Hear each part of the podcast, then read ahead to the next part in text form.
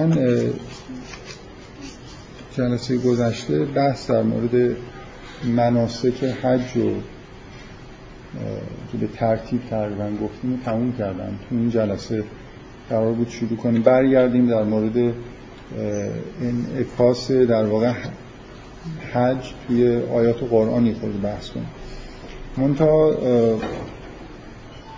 یه سنت حسنه ای که به وجود اومده که بعضی جلسات اولش سوال جواب میدم اول این جلسه می‌خوام یه دو تا سوال جواب سوالایی که حضورا یا ایمیلی از من می‌پرسن. مخصوصا اگه مربوط به جلسات باشه من ترجیح میدم که اول یه جلسه بهشون جواب بدم. این حسنش اینه که مجبور نمیشم که چیزی بنویسم. در این حال مربوط به حداقل امروز سوالایی که می‌خوام جواب بدم کاملا مربوط به مسئله حج هست. اولین سوالی که می‌خوام در موردش صحبت بکنم خیلی عمومیه یعنی به هیچ نکته خاصی که توی جلسات گذشته مطرح شده باشه ربط نداره. احتمالا شنیدید که بعضی یا به دلایل مختلف اصولا با اینکه الان مثلا تو این دور زمانه مراسم حج داره برگزار میشه یه مشکلاتی داره. من می‌خوام در مورد یه سوالی صحبت بکنم که مشخصا از من شده ممکنه یه مشکلات دیگه هم وجود داشته باشن مثلا بعضیا الان مشکلشون اینه که مثلا مشکل سیاسی دارن. با دولت مثلا عربستان سعودی برادر وهابیمون مشکل سیاسی دارن. میگن که وقتی که حج میرن مثلا پول تو جیب اونا ریختن و این مثلا حرامه و می‌بینید بعضی از افراد هر روز یه تلاشایی برای اینکه حج تعطیل بشه می‌کنن. در خود حاکمیت هم کسایی وجود دارن که احساس خوبی نسبت به حج رفتن ندارن. من سوالی که می‌خوام جواب بدم هیچ جنبه سیاسی نداره. متن سوال تقریبا اینه که ما توی یه دنیایی داریم زندگی می‌کنیم که یه آدم دارن از گرسنگی میمیرن. و بعد یه همچین دستوری مقرر شده که مثلا آدم هایی حالا ما مثلا از ایران وقتی ایران میفتیم میریم چند میلیون تومن به ازای هر نفر هزینه میشه. و اگه این چند میلیون تومن رو شما ضرب بکنید توی چند میلیون نفری که از سراسر دنیا میان که خیلی ها اکثریت شاید یه جوری راهشون از ما هم دورتره بنابراین هزینه رفت آمدشون بیشتر میشه و اینا. این این میلیون رو ضرب در میلیون بکنید یه چیزی حدود مثلا فرض کنید ده هزار میلیارد تومن. یعنی مثلا ده میلیارد دلار. چون قیمت دلار تثبیت شد دیگه هم حدود هزار تومن. داشت محاسباتش سخت می‌شد خوشبختانه تثبیت کردن راحت میشه خب آیا بهتر نیست که در حالی که ما توی دنیایی هستیم که اینقدر فقر و محرومیت و گرسنگی وجود داره؟ یه آدمایی ما می‌دونیم که یه گوشهایی از دنیا دارن از گرسنگی میمیرن. خب این هزینه ای که برای یه همچین عبادتی میشه رو صرف بکنیم برای مثلا اطعام مردم آفریقا بهتر نیست. تقریبا سوال اینه. حالا من متن سوال متاسفانه فراموش کردم با خودم نیاوردم. ولی قبل از اینکه این سوال از من بشه از دیگرانی هم یه همچین چیزایی شنیدم که کلا حج رفتن با این مقدار هزینه کار درستی هست. اخلاقا اصلا کار درستی هست. خب بذارید یه چند تا نکته می‌خوام بگم. در واقع به این بهانه این سوال یه چیزایی مطرح بکنم که همینجوری به طور طبیعی شاید سراغشون نمی‌رفتم من اول از کسایی که اینجور برخورد می‌کنن دوست دارم که یه سری سوال بپرسم مثل همین رئیس جمهورمون که سوال رو با سوال جواب میده. ممکنه جلوی خبرنگار را عرف نباشه ولی کلا بد نیست که آدم در مقابل سوال یه نفری چند سوال بکنه ببینه جواب طرف به اصطلاح این سوالا من من سوالم اینه که مثلا کسی که این حرفو می‌زنه این حرفو در مورد همه هزینه هایی که مردم می‌کنن می‌زنه یا فقط در مورد حج؟ مثلا اینکه ما هفت میلیون اتومبیل توی ایران داریم که هر کدومشون چند میلیون تومن هزینه براش شده اینجا میره مثلا به مردم بگه که شما چرا اتومبیل می‌خرید چرا پول اتومبیل مثلا نمی‌دید. برای گرسنه‌های آفریقا. یا مثلا این هزینه ازدواج احمقانه دیوانواری که دو سه برابر هزینه حج رفتنه بکنم متوسطش الان چند برابر خیلی بیشتر نمی‌دونم. حالا به هر حال متوسط بگیریم دیگه. من حج تقریبا هزینهش استاندارد. ازدواج اصلا استاندارد نیست. بکنم از دو سه میلیون شاید شروع بشه تا چند صد میلیون هم حتما می‌رسه دیگه. خب واقعا به اونا هم همینجور من می‌خوام بگم در مورد همه هزینه هایی که توی دنیا داره انجام میشه همینجور حساسیت وجود داره. من کمتر میشه این حرف در مورد حج از چندین کانال شنیدم ولی هیچ وقت نشنیدم. که مثلا هزینه ازدواج رو بگن که بدید برای مثلا گرسنه های آفریقا. معمولا در مورد حج هم حرف از گرسنه های آفریقاست ولی در مورد ازدواج خیلی گرسنه های آفریقا ظاهرا سهم نداره. یا مثلا چند میلیون دانشجو ما الان توی کشور داریم که اکثریت قریب به اتفاقشون به درد نمی‌خوره درس خوندنشون. من می‌تونم این حرف رو در مورد دانشگاه هم بزنم. این همه هزینه تحصیلات آموزش عالی که تو ایران هست که نه فقط مفید نیست مضر هم هست. طبق برآوردهای مثلا سازمان یونسکو برای کشور جهان سومی این مقدار گسترش آموزش عالی از نظر اقتصادی ضرر داره. من می‌خوام بگم این سوالم در واقع اینه که آیا همه جا وقتی آدم این هزینه هایی می‌بینه این سوالا به ذهنش می‌رسه یا نه؟ مشکل اینه که واقعا ممکنه طرف احساسش این باشه اتومبیل به درد می‌خوره. تحصیلات آموزش عالی هم چون یه خود خلاصه به درد می‌خوره. ازدواج هم قشنگه. لباس های شیک مثلا پوشیدن هم خوبه. چون نمی‌فهمی که حج به چه, دردی می‌خوره این سوال داره می‌کنه. من فکر مشکل اینه که کسی کسایی که این حرفو می‌زنن در واقع مسئله نمی‌دونم برآورد هزینه و گرسنه آفریقا و این حرفا نیست. خیلی جای دیگه است ما می‌تونیم یه صرف جویایی بکنیم. ملت ایران خیلی جا داره که یه خود برق کمتر مصرف بکنه. کلا یه کمی کمتر مصرف بکنه و همه گرسنه های آفریقا رو یه جوری سیر کنه. اگه یه خورده مثلا رعایت بعضی از مسائل بکنه. سوخت و دیگه نمی‌تونم برق و ملت خیلی جالبی داریم. ما از ریخت و پاش خیلی دستشون چیزه به گشاده دستن.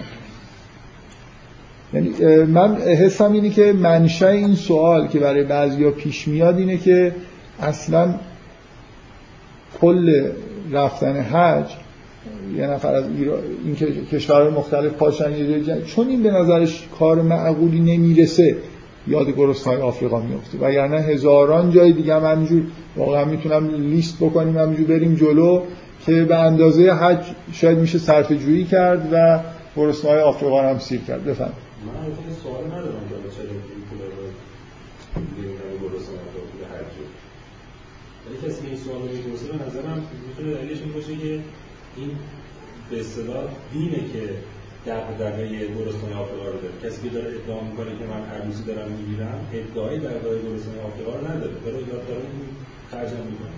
ولی این به عنوان کسی که ادعا می‌کنه من دغدغه گرسنه ها رو دارم چرا داره خرجم می‌کنه؟ دین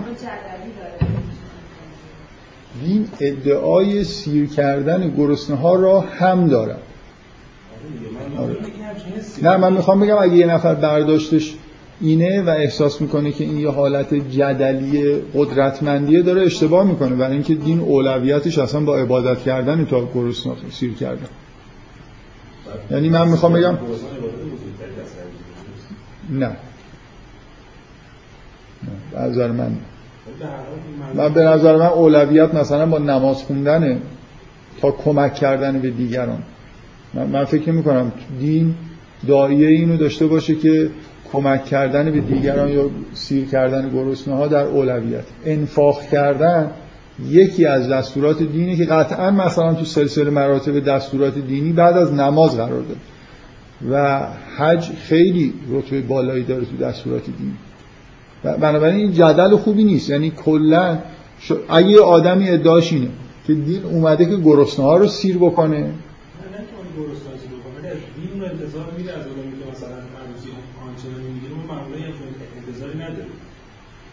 ما از خیلی از آدمایی که بله؟ این دایره داره.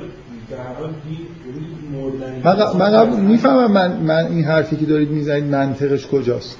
یعنی یعنی اعتراض اعتراض به این نیست که اصولا چرا چیز نمی کنید شما.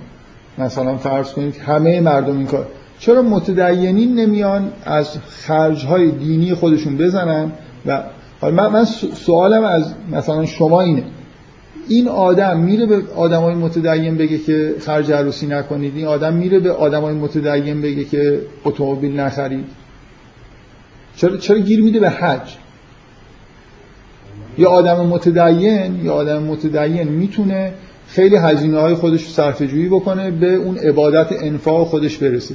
و من چیزی که دارم میگم اینه که این حس گیر دادن به حج ناشی از اینه که طرف توجیه نیست که این کار یعنی چی. یعنی وقتی اگه شما به نظرتون این کاری خود بی‌معنی برسه اون وقت خب سوال براتون پیش میاد دیگه که چرا بریم چرا مثلا فرض کنید؟ اگه خیلی کارهای دیگه هم به نظرش همینقدر بی‌معنی بود شاید این چیزو می‌کرد. در من قبول ندارم که بر این برداشت درستی از دینه که اولویت با سیر کردن گرسنه هاست. سیر کردن گرسنه ولی جون انسان مثلا تو اسلام به اندازه جون همه انسان نه به اندازه حج رفتن همه انسان به اندازه جون همه انسان ارزش داره. یعنی اون انسان پس منظورم چه یعنی قطعا اینجوری که اسلام جون انسان از حج رفتن همه الان اگه ما مختار باشیم که هم همه مردم جهان حج برن و اینکه یه نفر مثلا بمیره یا زنده بمونه قطعا اسلام میگه مردن و زنده موندن اون یه نفر از حج رفتن هم همه چیز مهم مهمتری یعنی جون انسان ارزش بیشتر تو اسلامی. یعنی دینه که این دایره داره. من ببین مثلا یه نفر که عروسی می‌گیره ادعاش این نیستش که میگه خب هزار نفر بمیرن ولی من دوست دارم که اینجوری زندگی بکنم. ولی دین دای دایرش اینه که میگه نه جون انسان از زندگی زندگی همه انسان ارزش حالا بذار من من این حرف تو رو اینجوری ادامه بدم.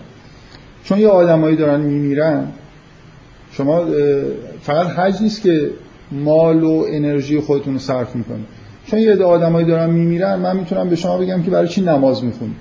این زمانی که می‌ذاری نماز می‌خونی می‌تونی کار کنی و درآمدش رو بدی اون آدم رو نجات بدی. من, من سوالم اینه چرا, چرا بین همه صرف جویی ها که میشه پیشنهاد کرد من فقط میشنوم که حج و پیشنهاد میدن نه چیزهای دیگر؟ چرا بین مثلا فرض کنید اعمال دینی که دیگه ای که انجام میشه پیشنهاد در صرفه؟ من فکر می‌کنم علت عمده من چیزی که می‌خوام توضیح بدم اینه. فکر می‌کنم اینجا نکته نفهمیدن و ضرورت نداشتن حج در نظر این آدمه. مثل اینکه ضعیفترین چیزی که تو ذهنش هست که نه نه مالی که اونجا داره صرف میشه مثلا بگیم مال بزرگیه. خیلی جای دیگه ممکنه شما بگید مثلا خیلی واضحه دیگه. چه مسلای تهران رو دارن می‌سازن. آدمایی دارن از گرسنگی مسجد بسازید. آدم داره از گرسنگی نماز هم تو بخونید آدم داره از گرسنگی این این در زمان پیغمبرم بوده در زمان پیغمبرم شما وقتی انرژیتون میذاشتی برای نماز یا مسجد میساختی می‌تونستی پولشو بدی یه عده از گرسنگی نجات پیدا بکنه اون موقع فکر کنم گرسنه بیشتر از الان هم بود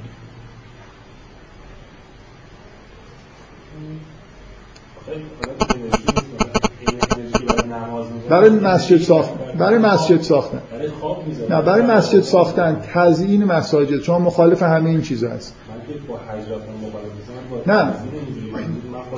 با خود مسجد ساختن ساختمون مسجد.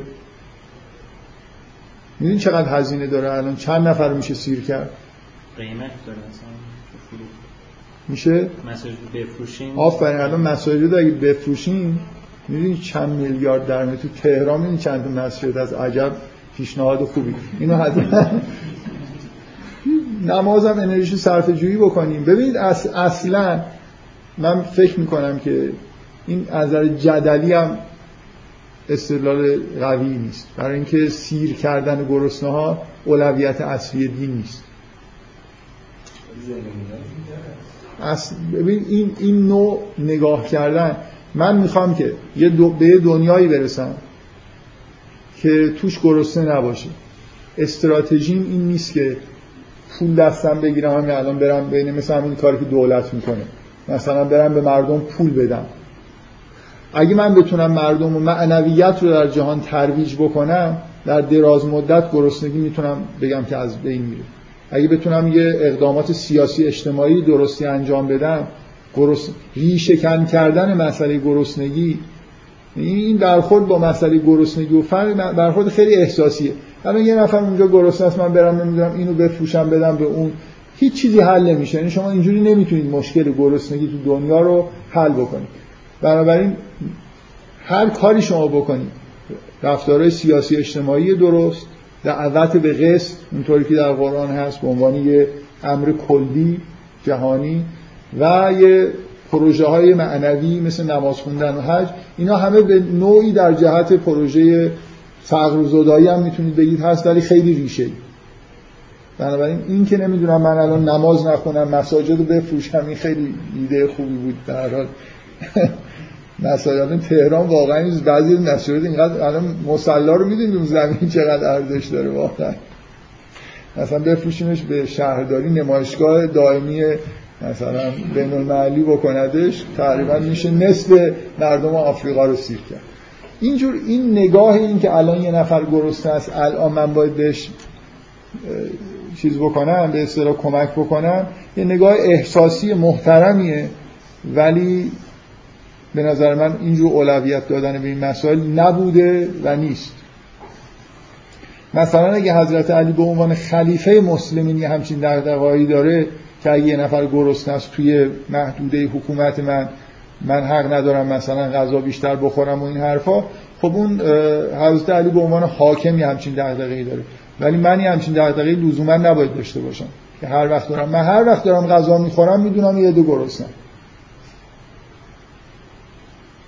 اگه رفتارهای درست عمومی انجام بدیم یعنی رفتن به سمت ریشکن کردن این چیزا با این چیز در نمیاد با اینکه فقط نمی‌دونم الان یه چیزی بفروشم برم یه فقیری رو اطعام بکنم. یه, یه نکته کلی من اولین نکته که می‌خواستم بگم اینه که این نوع سوالا به نظر من از توجیه نبوندن آدما نسبت به عبادت حج در واقع میاد. این حرف در مورد نماز نمی‌زنن در مورد اتومبیل خریدن آدم مؤمن نمی‌زنن. ولی در مورد حج می‌زنن. یه جوری یه کسی که حس خوبی نداره این سوال براش پیش میاد که حالا این هزینه رو من می‌تونم یه جوری دیگه بدم به گرسنه‌های آفریقا حالا این این نکته اولی بود که من می‌خواستم بگم که کلا اگه توجیه کافی داشته باشیم برای حج خب طبعا سوالم یه جوری برطرف میشه. و کاری که من تو این جلسات دارم می‌کنم دارم سعی می‌کنم توجیه اینکه حج مثلا چرا ضرورت داشته که تشریع شده و برای همه واجب قلمداد شده؟ یعنی آدمی که مستطیع میشه می‌تونسته مستطیع نشه اگر به مردم کمک می‌کرده دیگه. برای پولی رو جمع کرده. و این از ما خواسته شده که سعی کنیم مستطیع بشیم بریم حج. انگار یه اولویتی به هر حال داره از این رفتن به حج. حالا بذارید من یه خورده جلوتر در مورد این مستطیع شدن هم شاید یه نکته گفت. من می‌خوام بگم اول این سوال برمیگرده به اینکه آیا حج با ارزش هست یا نه. اگه قبول بکنید. یه نفر حسش این باشه که حج خیلی عبادت با ارزشیه. خب طبعا اولویت تو ذهنش پیدا می‌کنه. بنابراین اون مشکلش حل یه نکته کلی کردم تو بحثی که با شما کردم یه خورده در واقع یه قسمتش گفته شد. این نوع نگاه کردن به مسائل که ما اولویت قائل باشیم برای اینکه به دیگران مثلا کمک کنیم. بذار من یه نکته که قبلا هم توی این جلسات یه بار بهش اشاره کردم و بگم. اینکه شما توی ایران یه چیزی که زیاد می‌بینید. خیلی جای دنیا اینجوری هست. من واقعا این یکی رو بذارید که اسم ایران نگه من هر چیز بدی که می‌خوام بگم میگم توی ایران. حالا تو ایران خیلی شاید افراطی باشه. خیلی جای دیگه دنیا هم همین وضعیت همیشه هست که شما از آدما وقتی بپرسید که تو زندگیشون چی کار کردن زندگیشون و پدر مادرها صرف بچه هاشون کردن. خب و به خودشون نرسیدن به جایی هم نرسیدن نه از نظر علمی به جایی رسیدن. بچه هاشون هم زندگی خودشون رو صرف بچه های خودشون می‌کنن. به هیچ زندگی نمی‌کنه. همه دارن خب یعنی چی آخه؟ اصلا معنیش چی؟ این مسئله سیر کردن فقرا یه خورده این حالت رو داره. یعنی همه آدما کار کنن و بعد مثلا فرض کنید همه زنده بمونن. فقط زنده بمونن ولی هیچکی زندگی نکرده باشه. به معنویتی نرسیده باشه. من می‌تونم بگم که هر وقتی که داره نماز می‌کنه هر وقت یه نفر داره بر رشد فردی خودش کار می‌کنه یه مسئولیت های جمعی رو در واقع کنار گذاشته داره این کار می‌کنه.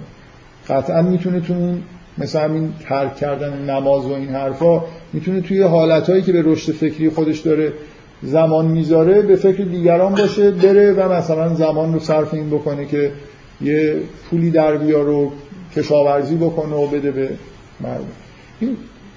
من می‌خوام بگم که باید تعادلی وجود داشته باشه بین رفتار شما با در مورد به اصطلاح خودتون رشد فردیتون و کمک کردن به دیگران مسئولیتی که در قبال دیگران دارید. اگه پدر مادرها برای بچه های خودشون کار کنن بچه های خودشون هم زندگی خودشون صرف نگهداری از پدر مادرها بکنن همه برای دیگران کار بکنن این اصلا من می‌خوام بگم به طور بدیهی منطقی نیست. کی قرار زندگی بکنه؟ اگه اون بچه هم قرار نیست زندگی بکنه این یه جور اصلا من یه دفعه که خود مفصلتر یادم نیست به چه مناسبت این موضوع رو تو کلاس گفتم اینا یه مقدار یه آدمی که تو زندگی خودش به اون هدفهایی که داشته نرسیده و احساس پوچی می‌کنه دچار بحران میان سالی میشه اینا اینا بهانه است که من زندگی خودم رو صرف دیگران کردم صرف نمی‌دونم بچه ها کردم. ما بیشترین وظیفه رو شما در درجه اول باید نسبت به خودتون قائل باشید. برای اینکه بیشتر از هر کسی دستتون به خودتون می‌رسه. شما فقط دستتون به دهنتون نمی‌رسه یعنی که به خودتون غذا بدید. دستتون به روحتون هم می‌رسه به معنی از این اصطلاح دستتون به دهنتون می‌رسه به غیر چیزش استفاده کردن. غیر اصطلاح معمولش. منظور شما برای دیگران کاری که می‌تونید بکنید سیرشون کنید. نمی‌دونم باهاشون مثلا حد اکثر یه خورده حرف بزنید مثلا یه چیزی یادشون بدید. ولی خیلی دستتون به خودتون می‌رسه. شما می‌تونید کلا وجود چی پادشاه وجود خودتون هستید دیگه ولی پادشاه وجود دیگری نیستید. و بنابراین به همون مقداری که دستتون در مورد خودتون بازه مسئولیت دارید در این حکومتی که به شما داده شده. در مورد دیگران خیلی جزئی می‌تونید کمک بکنید. و بنابراین این نکته خیلی اساسیه که ما چه مقدار باید سیاست های فردی داشته باشیم تو زندگی خودمون چقدر سیاست های جمعی چقدر برای خودمون زندگی کنیم چقدر برای دیگران. قطعا آدمی که فقط برای دیگران زندگی می‌کنه دوچار در واقع یه مشکلی. این برای خودم زندگی کردن یعنی برای رشد فردی خودم برای معنویت وقت گذاشتن انرژی صرف کردن که اونم نمی‌تونم بگم این حالت خودخواهانه که نداره برای خودم. مثل من یه وظیفه ای در قبال خودم دارم. خودم خوب اداره کنم خودم رو به یه جایی برسونم. در این حال در کنار این در قبال دیگران هم وظیفه دارم. به هر حال ما وظیفه برای رشد فردی داریم. برای همینی که شما توی مسائل شرعی مسائل دینی هر دو تا بود رو در کنار هم دیگه می‌بینید.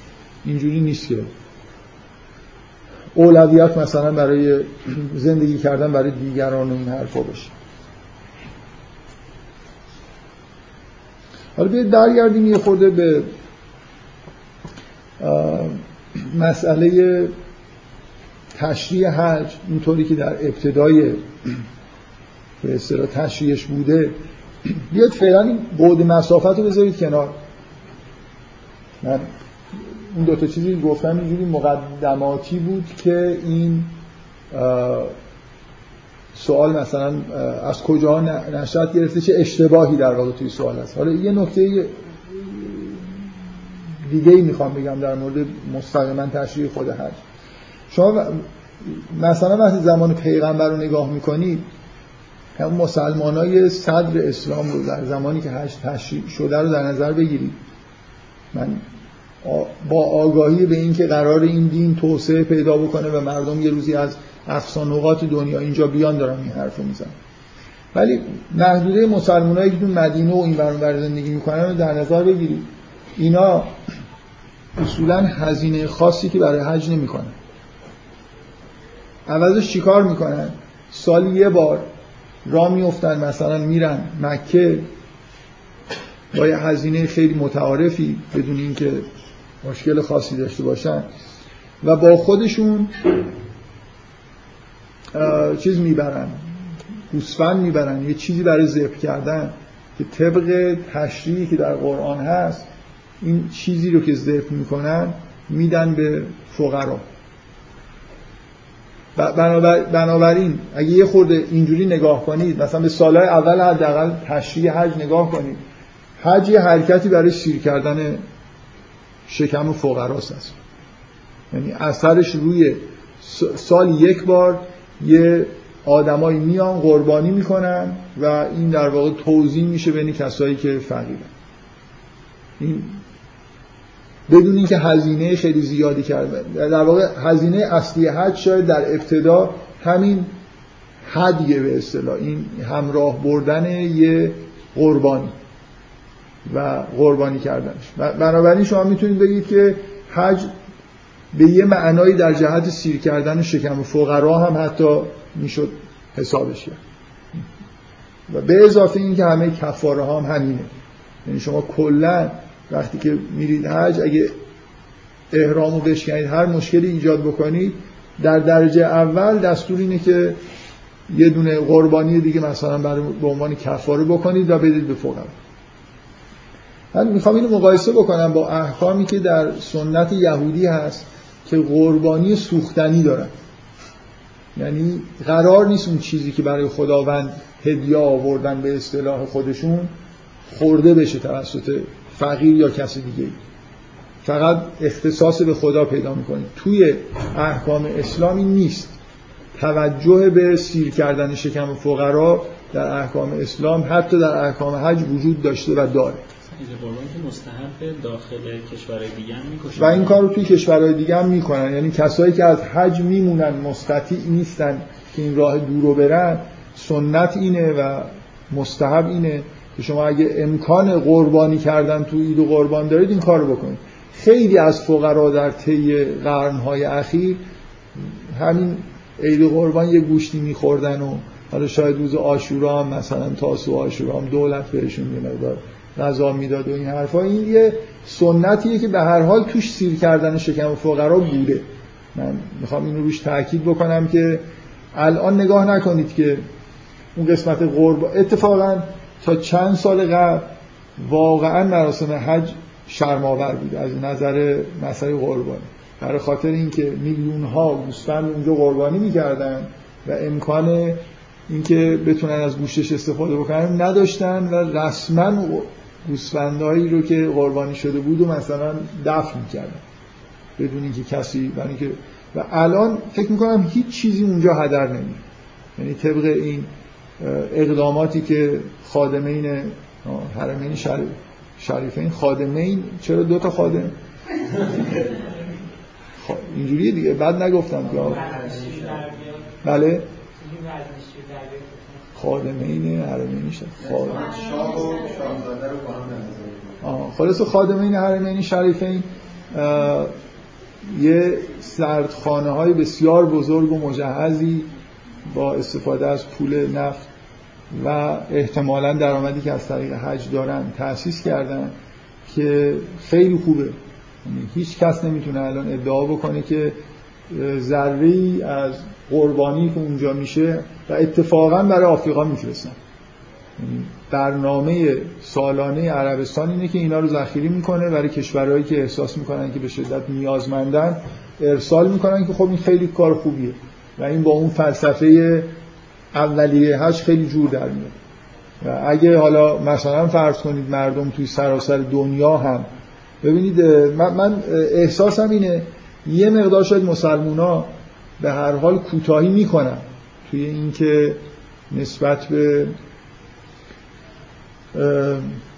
فلسفه حج در مورد مثلا غذا دادن به محرومین و اینا خیلی شاید چیز به خرج نمیدن. یعنی اگه, من می‌بینم که یعنی اگه مثلا خادمین حرمین شریفین توی کشورهای ما هم با استفاده از پولی که از حج در میارن این سردخانه های بزرگ درست بکنن وقت فکر کنید همه کشورهای اسلامی همه آدمایی که حج نیومدن این کارو بکنن.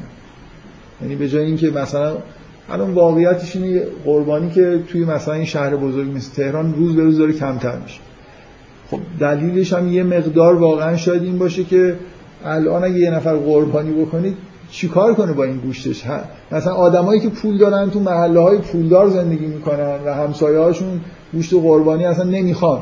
بهشون بدیدم از شما نمی‌گیرن.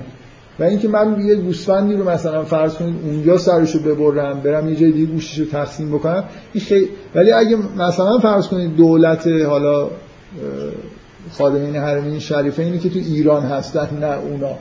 بیان یه امکاناتی فراهم بکنن شاید واقعا یه تحول بزرگی باشه. یعنی اینکه سالانه مردم مثلا در طول سال پولشون رو جمع کنن. مردم مسلمان در سراسر دنیا. وقتی عید و قربان می‌رسه یه تعداد خیلی خیلی زیادی گوسفند و قربانی بکنن و چندین میلیون تن مثلا فرض کن گوشت جمع بشه شاید بشه یه سال باش. اگه سردخانه های خوبی وجود داشته باشه شاید بشه یه سال آفریقایی رو با همین گوشت تغذیه کرد. به هر حال حج توشی همچین فلسفه ای ذاتا وجود داره. اینکه حالا ما یه همچین کارایی نمی کنیم خب من فکر می‌کنم که داریم کوتاهی می‌کنیم. یعنی به هر حال الان من می‌دونم که خیلی قربانی انجام میشه مثلا توی, تهر... توی ایران. حالا شاید تو تهران کم شده باشه ولی به طور سنتی خیلی جا انجام میشه. ولی عملا فایده چندانی نداره. یعنی همینجوری به همسایه ها و نمی‌دونم فک و فامیل و اینا میدن و تموم میشه. اینجوری نیست که اتفاقی واقعا بیفته. تو حتی همون کشور ما لاقل فکر می‌کنم اگه سنت توی ایران بود می‌شد یه جوری اگه برنامه ریزی بکنیم بشه داخل ایران لاقل این روز یه اتفاقی برای مردم محرومی که دستشون به گوشت نمی‌رسه بیفته. چون جالبه که گوشت الان توی ایران قیمتش از تقریبا اکثر جای دنیا همه کشور پیشرفته بیشتر شده. فکر کنم الان تقریبا دو برابر میانگین قیمت گوشت توی دنیاست. بنابراین مردم ایران امکان کمتری برای خوردن گوشت دارن. و خیلی نباید به فکر آیا آفریقا باشیم. همینجا فعلا بله. آره به همسایه به خود به خودمون یه خورده مردم گوش بدیم بعد نیست. این به یه نکته که من می‌خوام بگم اینه که از ابتدا حج در جهت سیری کردن فقرا بوده اصلا و هزینه های مسافرت و ایناش اصلا به حساب نمی اومده و هنوز هم ما می‌تونیم این روند رو ادامه بدیم و خوب ادامه بدیم. حالا اینکه مسلمان ها این کار رو نمی کنن یا برنامه در واقع خیلی هم این کار کردن و می‌کنن. الان توی این دنیای به این بزرگی با این ارتباطات به نظر میاد ما برنامه ریزی خوبی برای استفاده کردن از این موقعیتی که مردم آمادگی و قربانی کردن و کمک و اطعام دارن نمی‌کنن.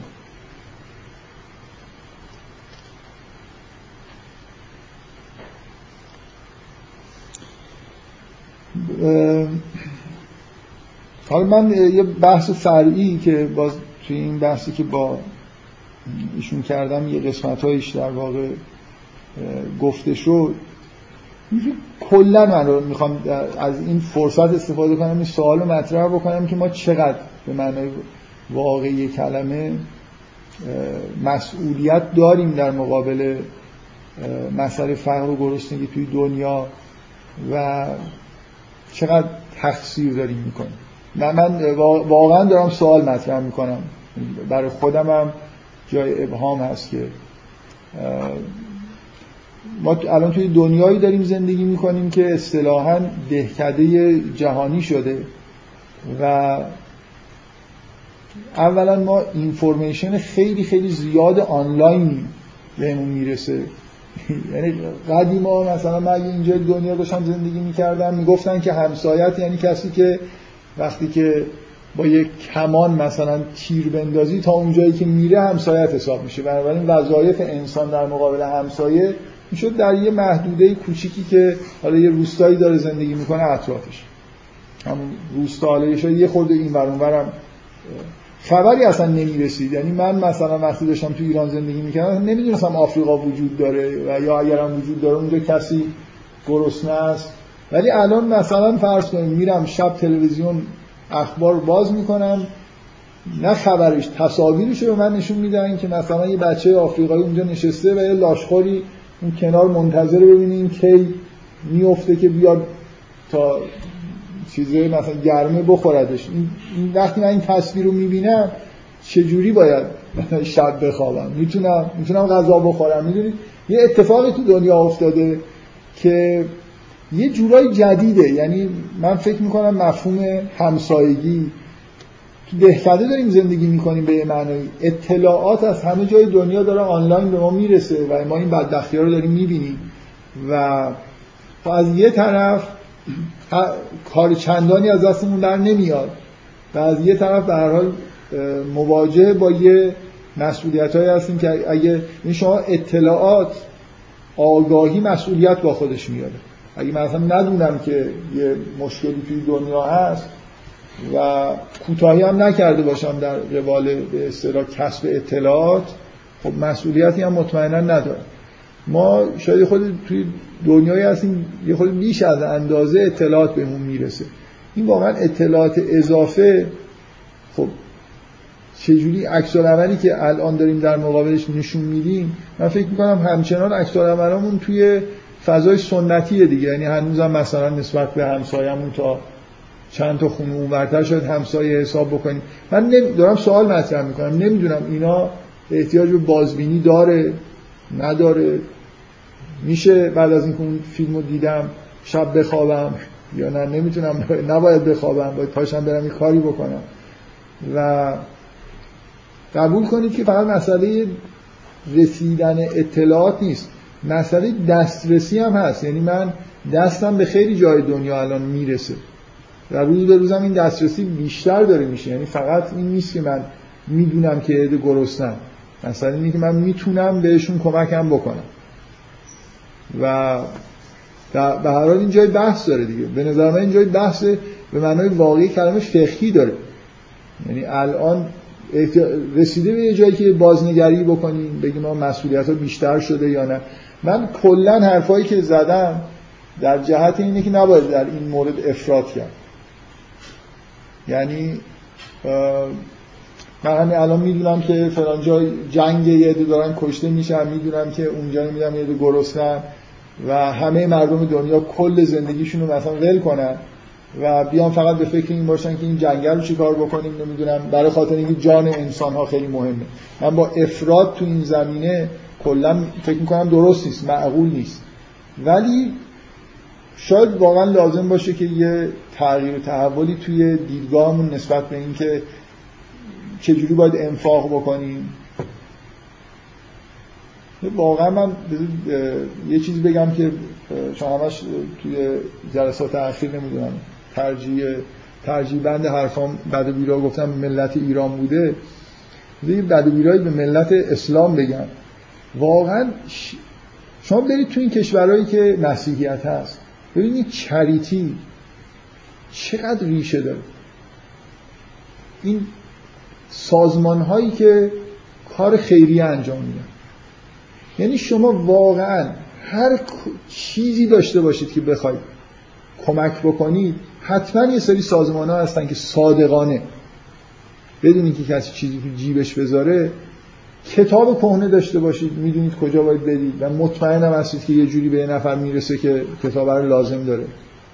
هر چیزی پول داشته باشید هر چی بخواید بدید اصلا یه حالت ارگانیکی داره مسیحی ها انگار واقعا به این مسئله اهمیت دادن و توی کشورهای جالبیش اینه که الان شما مثلا برید توی اروپا این سازمان هایی که کار چریتی رو انجام میدن شاید اکثریتشون غیر دینی هن.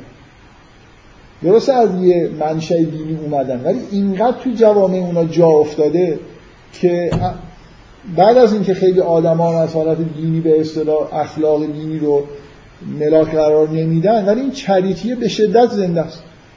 الان شما توی تهران فکر کنید یه پولی دارید می‌خواید اینو صرف فقرا بکنید. چی کار می‌تونید بکنید؟ کدوم سازمان هست واقعا بگید که من اینو به این صندوق قرض الحسنه بدم. نمی‌دونم به کمیته امداد بدم. که یه جوری یه درصد معقولی احتمال بدید که به یه جایی می‌رسه. خیلی واقعیتش اینه که ما اصلا مسلمان ها انگار نه. چون من سوره بقره رو که در موردش بحث می‌کردم خودم باور کنید وقتی داشتم سوره رو به این منظور میخوندم که بیام توی جلسه بگم یه خورده جا خوردم از اینکه چقدر در مورد انفاق صحبت می‌کنه. یعنی تقریبا همه احکام که اون بخشی که احکام میگه نصفش چهار صفحه مثلا در مورد انفاق داره صحبت می‌کنه. با شدت یه خورده با شدت عمل. چقدر مردم سازماندهی درست کردن برای اینکه تو کشورهای اسلامی؟ واقعا به نظر من خجالت آور یعنی اصلا این مسیحی ها برتری مطلق دارن نسبت به این احساس اینکه به هم نوع خودشون کمک بکنن سازماندهی بکنن. اصلا ببینید آدمایی هستن توی کشورهای مسیحی که طرف بازنشسته شده یا اصلا ببینید طرف بازنشسته هم نشده الان داره میره سر کار. ولی یه چیزایی بگم که خورده شاید براتون ملموس بشه اگه اطلاع نداری مثلا سازمان چریتی وجود داره توی فلان کشور اروپایی که آمبولانس آمبولانس می‌گیرن مجانی. یعنی از این پولای چریتی برمیدارن آمبولانس می‌خرن. توی نقاط مختلف شهر مستقر می‌کنن. و یه سری آدم داوطلبانه مثلا شبا شیفت وای نیستن مثلا هر دو هفته یه بار فلان خانوم مسئول اون آمبولانس میدان فلانه. اونجا وایستاده تلفنش روشنه هر کسی زنگ بزنه ظرف یه دقیقه در خونش مثلا تو اون محدوده هست میره و یه شب بیخوابی می‌کشه داره کار چریتی انجام میده. یا اصلا مسئله نمی‌دونم کتاب و لباس نمی‌دونم کهنه و پول و این حرفا نیست. به هم دیگه به مردم میگه اصلا حتی ف... مسئله فقر نیست. این ایرانیا مخصوصا ایرانیا که حالا من همین جای دنیا همش چشمشون به اینه که دولت یعنی کلا همه وایستادن همدیگر نگاه می‌کنن و نق می‌زنن میگن دولت مثلا برای ما فلان کار نکرد. الان الان برف بباره میگن دولت باید بیاد پارو کنه نمی‌دونم بارون بیاد همه میگن نق می‌زنن که این دولت یه دونه نمی‌دونم جوی آب درست نکرده این آب بره. اصلا انگار که مردم خودشون مثلا مردن من نمی‌دونم هیچ. نه واقعا اینجوری نیست. اصلا جای کشور پیشرفته اینجوری نیست. یعنی مردم برای خودشون یه شخصیتی قائلن. حالا دولت کار از دولت فرض نیست دولت.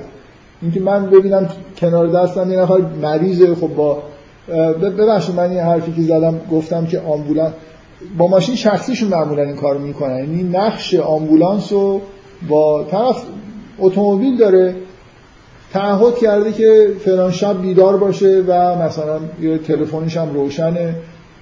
اگه کسی مریض باشه. اینجا جلو چشمش طرف تصادف شده. یا رو افتاد داره دست و پا می‌زنه همه گاز میدن میرن که خدا یعنی جلو چشمشون هم اتفاق میفته. خیلی این حس این که بیان مثلا کمک بکنن و ندارن. حالا من یه چیز دادم دیگه. یه این با این مربوط جهان اسلام. من نشنیدم توی کشورهای مسلمون اون سنتی که تو کشورهای مسیحی اروپایی حداقل و آمریکا ایجاد شده وجود داشته باشه. و این سنت ها رو کلیسا ایجاد کرده.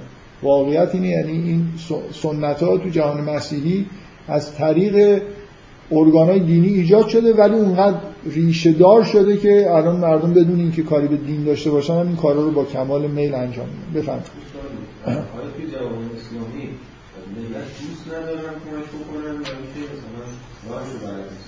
مثلا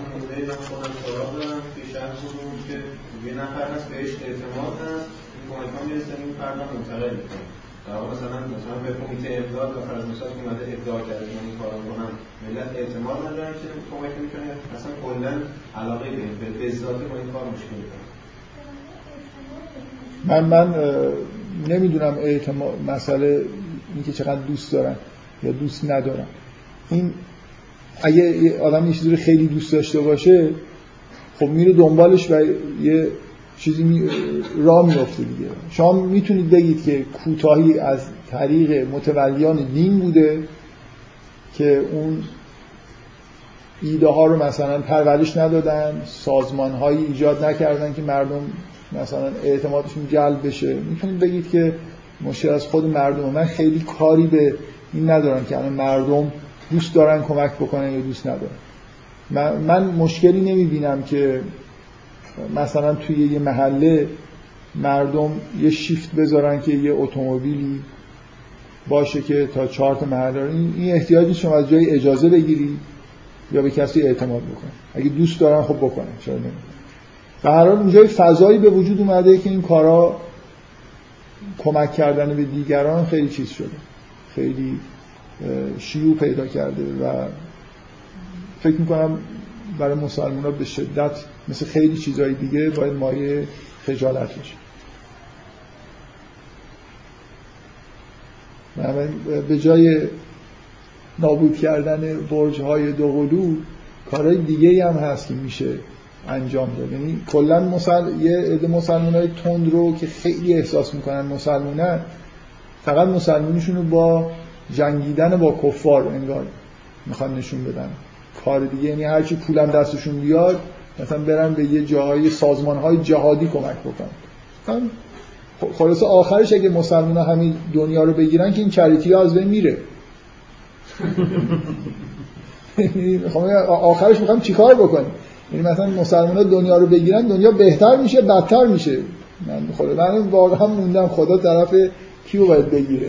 طرف بن لادن باید بگیره یا طرف اونایی که این کارهای خیر رو انجام میدن؟ بگذاریم. حالا به این نکته مهمی. من فکر می‌کنم که یه بار توی mailing list Q list یه نفر ایمیل زد که می‌خواد یه همچین کارایی را بندازه. و نمی‌دونم به کجا رسید. حداقل من برام جای کنجکاوی بوده که توی این میلینگ لیست استقبالی شده یا نشده.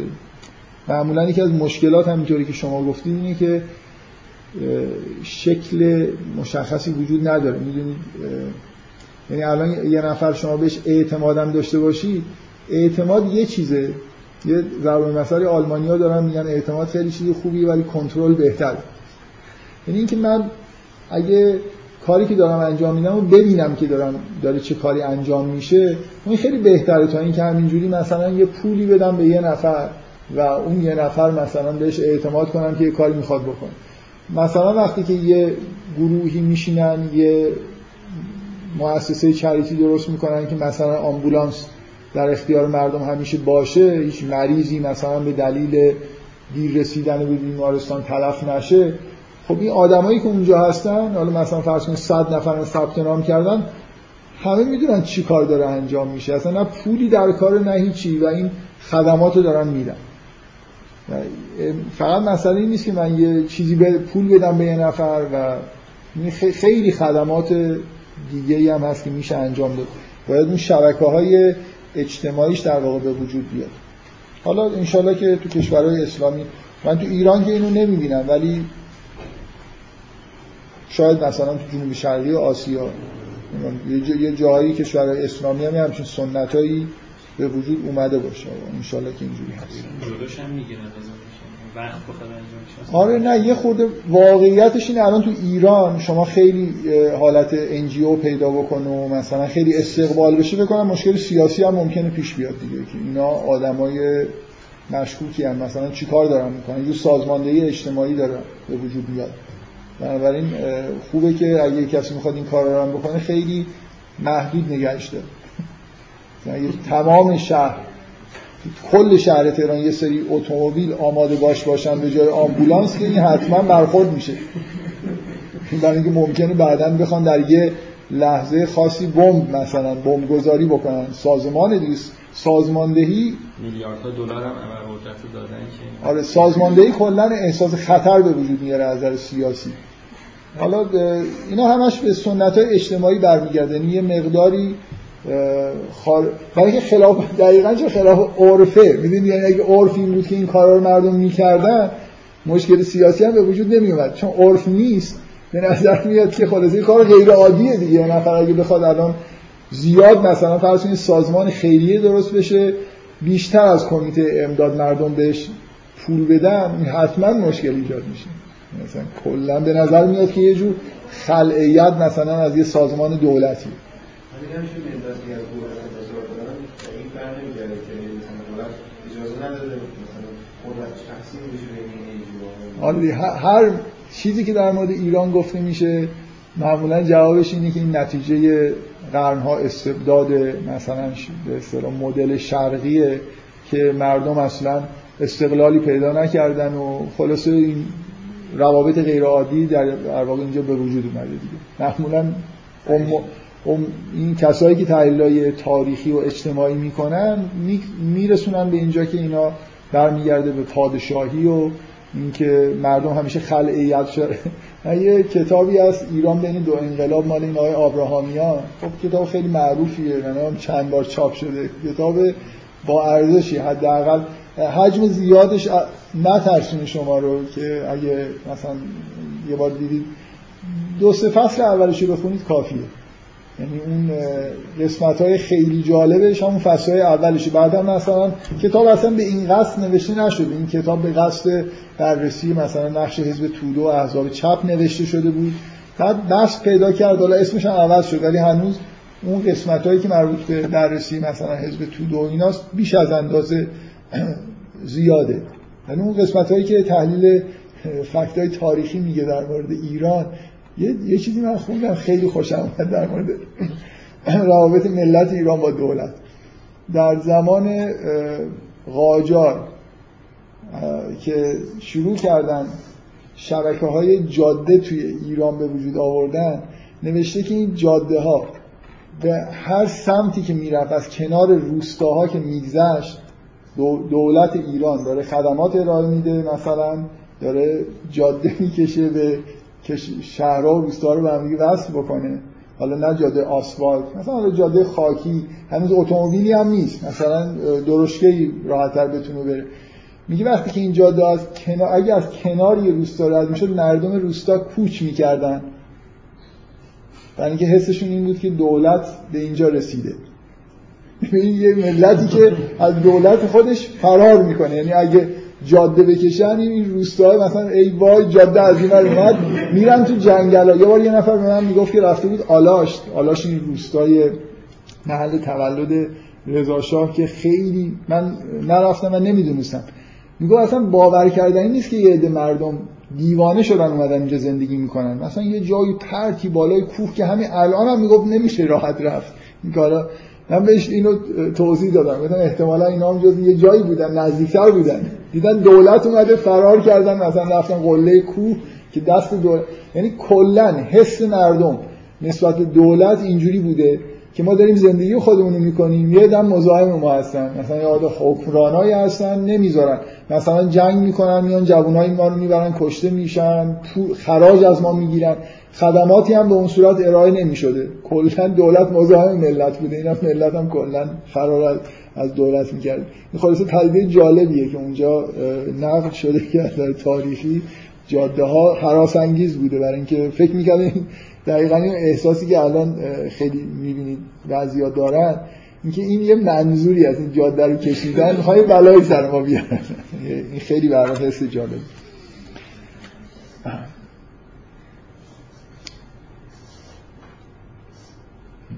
خب این یه سوالی که کلی وقت این جلسه رو گرفت ولی خب فکر کنم بحثایی که کردیم بحثای مفیدی بود. یه نفر یه چیزی بعد از جلسه قبل گفت که این نکته که من در مورد سعی به این صفا و مربع و این که آدمی که حج رفته و مثلا به ولادت مجدد رسیده باید یه حسی از یه شور فعالیت شدید و اینا داشته باشه طبق معمول حرف زده میشه که خب ممکنه طرف به خودش فشار بیاره و بعدا از کرده خودش پشیمون بشه. خب فشار نیاره که ما نمیگیم فشار بیاره یعنی این این شوق عمل خیر انجام دادن تا جایی که شوقش وجود داره دیگه. اگه بیشتر از اون شوق واقعی اتفاقا این خطر همیشه وجود داره که آدمی تازه که مثلا خیلی شور و شوق داره زیادی بیش فعال بشه و بعد مثلا خودشو خسته بکنه. در حال همیشه آدم باید معقول رفتار بکنیم من, من تو امیدوارم تو حرفم این نبوده که حالا معنیش اینه که یه نفر مثلا برگشت 24 ساعته باید حالا کار بکنه این حرفو. در همون حدی که یه شوقی بهش دست داده شاید خیلی هم شاید بیشتر بعضیا برن حج خسته بشن. خب طبعا برمیگردن. لازم نیست توی ان دفعه بعد که میرن حج دچار شوق های مثلا عبادت و اینا بشه. در معمولا این نکته منفی وجود داره که زیاد به اصطلاح هیجان زده شدن و خیلی عبادت سنگین کردن توی یه موقعیت های ممکنه یه آدم رو دچار خستگی بکنه. اگه از من یه نفر بپرسه که اینکه میگن که توی طی مثلا مراحل معنوی اصرار می‌کنن که احتیاج به استاد هست کجا به درد می‌خوره؟ همینجا به درد می‌خوره. اینکه خلاصه اگه هیچ به خودتون فشار نیارید که هیچی نمیشید اگه اینکه الان از داخلی خود سخت تشخیص دادن اینکه الان وقتشه که فشار بیاری یا وقتشه که استراحت بکنی. این خلاصه یه نفر از بیرون یه آدم با تجربه که مثلا شاگردای زیادی رو تربیت کرده خیلی خیلی بهتر از شما ممکنه تشخیص بده که الان وقت مثلا فشار آوردن خیلی شدیده. کما اینکه الان مربی مثلا ورزش هم همین کارو می‌کنه دیگه. اول مثلا یه دوره دو سه هفته ممکنه برای یه آدمایی دوره بدنسازی بذاره. طرف داره می‌گیره می‌خواد مسابقات فوتبال بره ولی بهش دنبل میده هر جوری میشه بهش فشار میاره بعد ریلکسش می‌کنه بعد دوباره یه خورده فشار. اینا رو آدم از درون خودش شاید را شما وقتی یه راهی رو نرفتی نمی‌دونید مثلا کیلومتر بعدی خیلی سربالایی یا سرازیری خب نمی‌تونید خیلی بفهمید که مثلا ممکنه صد متر دیگه سرازیری باشه. بنابراین یه نفری که تجربهش رو داره می‌تونه به شما بگه که این صد متر رو با هر جوری شده با فشار برو برای اینکه بعدش مثلا یه ماه می‌تونی تو سرازیری میفتی و راحت کار می‌کنی. بالاخره اینکه یه آدمی بدون وضعیت شما رو از بیرون تشخیص بده خب می‌تونه خیلی مفید باشه. وگرنه باید احتیاط بکنید دیگه. خیلی سربالایی ها رو ندوید برای اینکه اون که یه نفر ببر رو بعدا کل ماجرا در نظرش. واقعا یه آدمی که به شرایطی می‌رسه از نظر روانی که خسته و دلزده میشه از انجام اعمال دینی و عبادت خیلی کار بدی کرد. یعنی همیشه آدم باید در یه حدی که اون شوق به اصطلاح باقی بمونه عبادت بکنیم و سوال دیگه ای که به نظر من مربوط ترین سوال به بحثایی بود که من دقیقا انتهای جلسه قبل کردم این بود که کمولیش یادم بیاد دقیقا متن سوال این شکلیه که من در مورد تواف نسا یه چیزی گفتم که تو اون جلسه تاکید کردم تو این جلسه هم دوباره حالا که برگشتیم تاکید می‌کنم که خیلی با حالت حبس و گمان دارم میگم. یه چیزایی گفتم نگفتم. اینا حدس و گمان مثلا عرفات و منا اینا. یه خود همیشه که احتمال خطا آدم توی حرفای خودش میده. من دیگه لازم نیست که من یه بار تو اون جلسات اول کلا اینو تثبیت کردم که هر چیزی من میگم اولش احتمالا یه چیزی بذاره. چون همه عبارتهایی که من میگم احتیاج به احتمالا دارن. دیگه یه پرانتز بزرگی باز کردن احتمالا پشتش هست به همه چیزایی که میگم. به هر حال احتمال داره که یه برداشت من غلط باشه چیزای خیلی مهمی رو ندیده باشم مخصوصا توی همچین چیز بحثایی که در مورد مثلا یه عبادتی مثل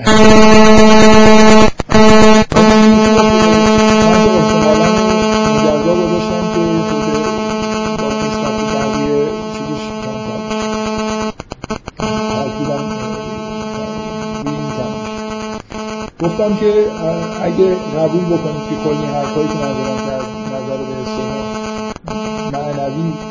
یه جوری توبه کامل و ولادت مجدد حساب میشه.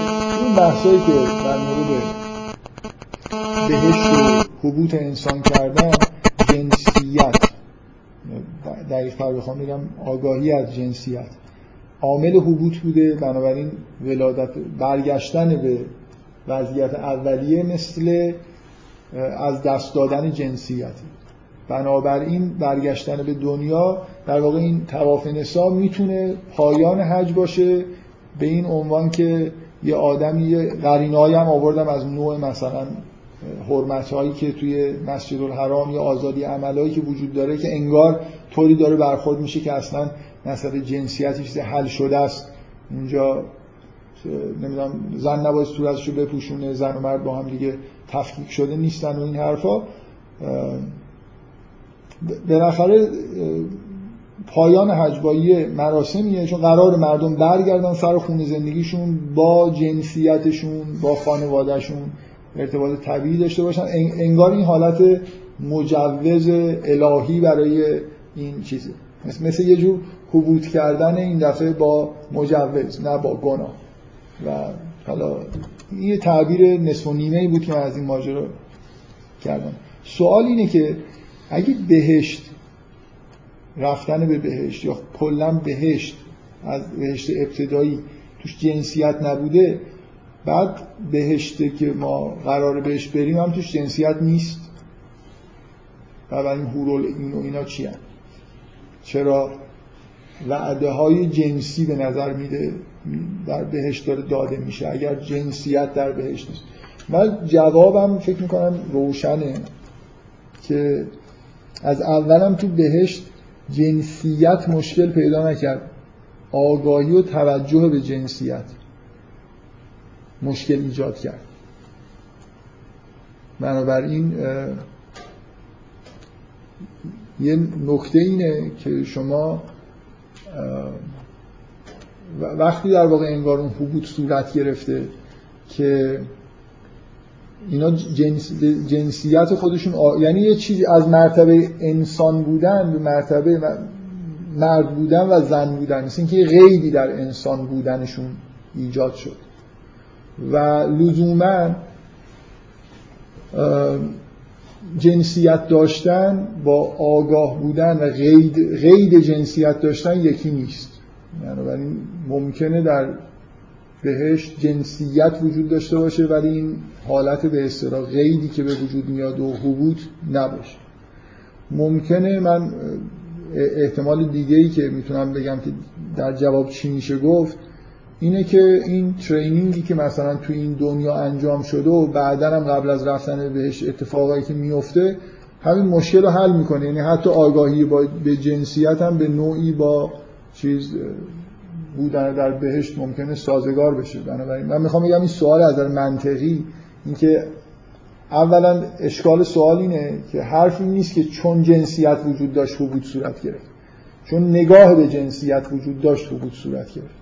بنابراین وجود جنسیت در بهشت حتی اگه بگیم که این بهشتی که در آینده میاد مثل همون بهشت اولیه است باز مشکلی نداره.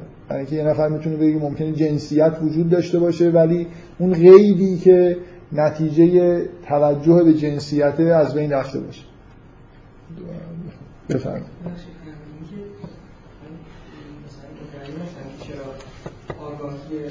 جنسیت رو مثلا علت من خیلی اسم بیشتر مثلا پیامدی از مثلا تو قرآن میگه که شیطان من این تو بحثایی که در مورد داستان آفرینش کردم فکر کنم روی این بحث کردم. ش... میگه شیطان این کارو کرد لیبدی لهم سواتهم میگه اصلا این این عمل عملیات انجام داد که این اتفاق بیفته.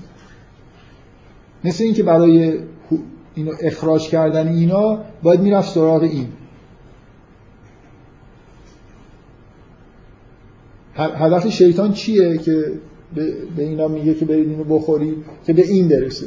انگار اگه به این برسه اینا دیگه اخراج شدن. نمی‌دونم من به نظرم میاد که نکته اصلی همینه. به محض اینکه از درخت می‌خورن سوعاتشون براشون آشکار میشه بعد حکم میاد که حبوط بکنید.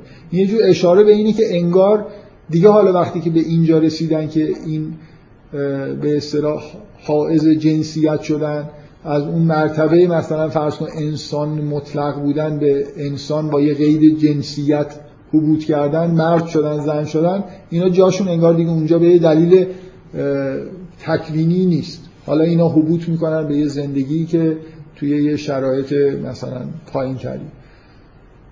دو تا نکته دو تا اشکال منطقی تو این سوال هست. یکی این که انگار داره توضیح و این می‌گیره که جنسیت مقایر با بودن در بهشته در حالی که ایده که تو قرآن هست این نیست. اینا جنسیت داشتن ولی تو بهشت بودن.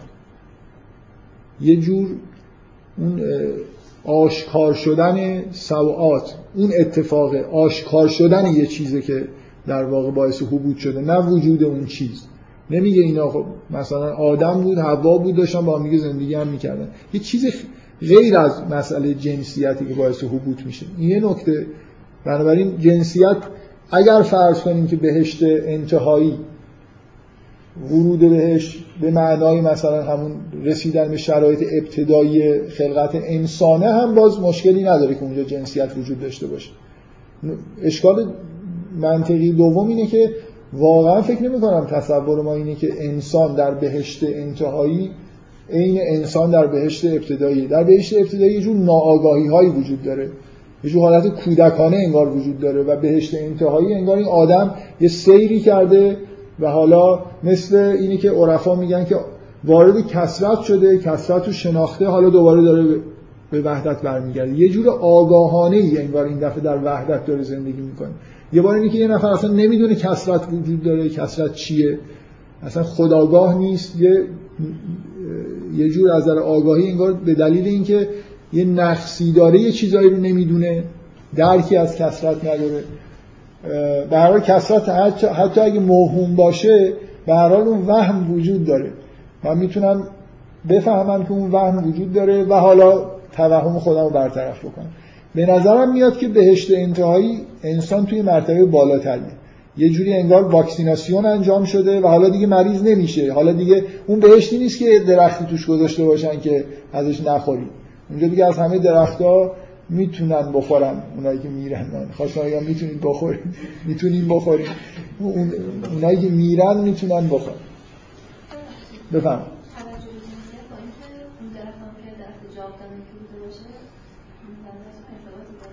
درخت جاودانگی نبود. دروغ گفتن.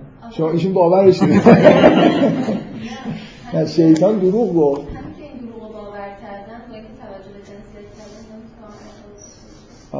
این سوال اینا چون معصیت کردن حالا مثلا دوچار یه مشکلی شدن.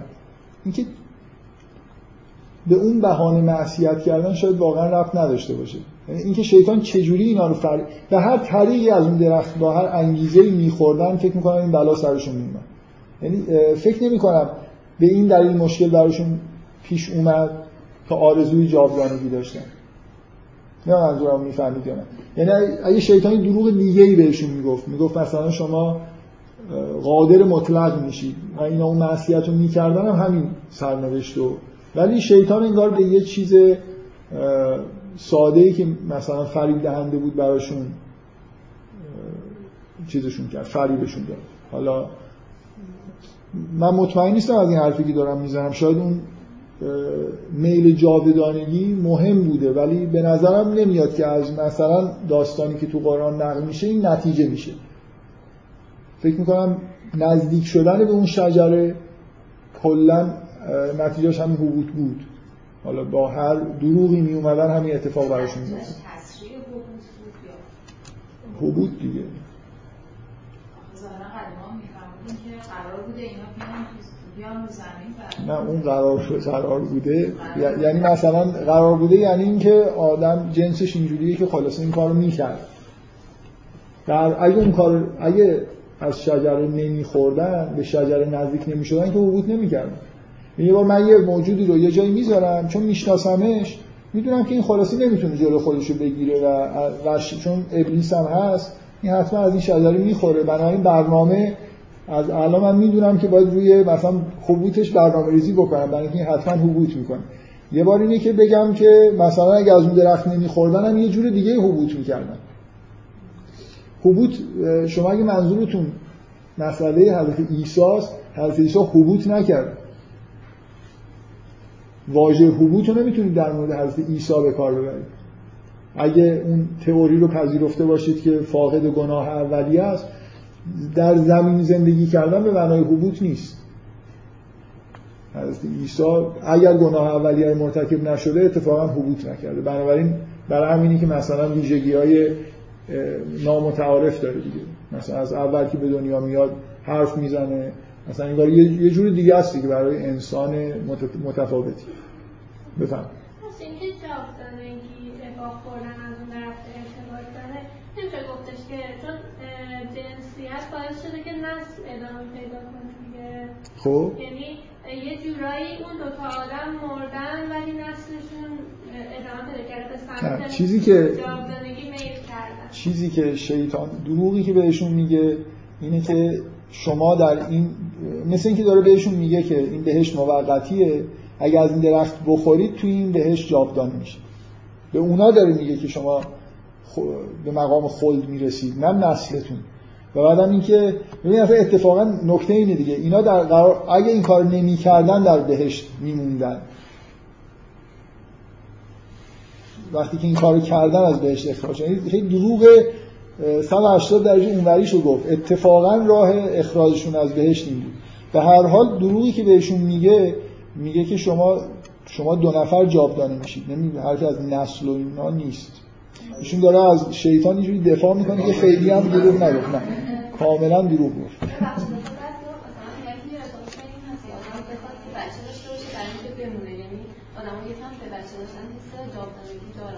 خب آره مطمئنا اینجوریه.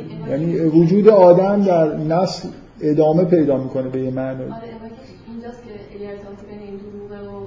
اصلا باز شما دارید میگید که یه جوری اصل خود جنسیته که چیز میشه. نه اصلا همه چیز داره برعکس میشه. جنسیت باعث حبوط میشه. جنسیت کاذبی که آدما دارن که بچه داشته باشن که جاودانه باشن. ولی این تصور کاذب ارتباط داره با اون باور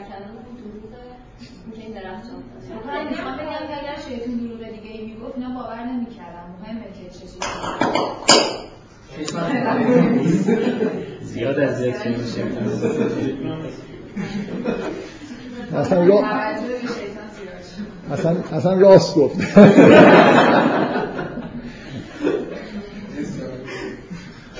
بذارید کل ما ببین اینجوری که داستان شما می‌خونید و ما از قرآن می‌فهمیم اینی که یه دروغ خیلی خیلی بزرگی گفت که اصلا به حقیقت ربطی نداشت. فقط فریبکاری بود و از فرمانی که خداوند داده بود این بود که در بهشت بمونید دیگه. یعنی اگه از اون شجره نمیخوردن مثل اینکه جاشون بهشت بود و مقام خلدم داشتن.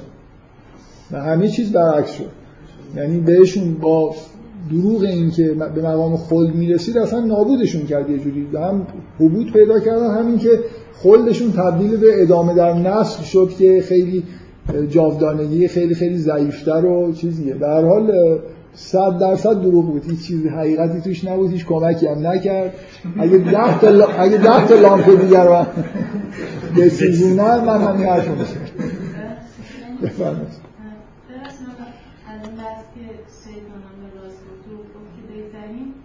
این بحث هم این بحث این بحثه که شما فرمودید انسان اونجا انسان کامل بوده و کامل بوده؟ توی بهشت نه. آدم کامل بودن. گفتم که اتفاقا نبودن. مثل اینکه در یه حالت ناآگاهی داشتن. نه فرمودید که این دیدی که پیدا کردن نسبت به جنسیت اونا رو جدا کرد به مرد و زن. قبلش این حالت نبود یعنی این کامل بودن نیست. اینکه اه، آگاهی به کسرت نداشتن کامل بودن نیست. یه چیزیه. ببینید ما ما قراره دوباره به اون حالت به اصطلاح نگاه وحدت داشتن به اصطلاح برگردیم. بتونیم این کسرتی رو که می‌بینیم و دوچارش هستیم یه جوری انگار رفت کنیم. یعنی همه چیز رو در خدا ببینیم این در آدم و حوا انگار ناآگاهی نسبت کسرت اصلا وجود داره. نه اینکه. من الان باید هنرم این باشه که کسرت رو درک می‌کنم ولی اون حالت وهمی بودنش رو بفهمم بتونم در پشت این کسرت مثلا این حقیقت رو درک بکنم که هوال اول و آخر و ظاهر و باطن. در این حالی که به ظاهرا به نظر می‌رسه اینجوری نیست یعنی اول و آخر خدا نیست ظاهر و باطن هم چیزهای دیگه هم هستن. اتفاقا من قرار به این کمال برسم که در عین آگاهی به این حالا چیزی که بهش میگیم کسرت اون مفهوم رو درک بکنم به نظر می‌رسه که اون بهشت اولیه بناش عدم آگاهی و توجه به کسرت اصلا و اون به اصطلاح توجه به جنسیت این آگاهی رو به وجود آورد برای همینه که به اشتباه بعضی میگن که اون درخت دانش بوده برای اینکه آگاهی بخشیده به انسان.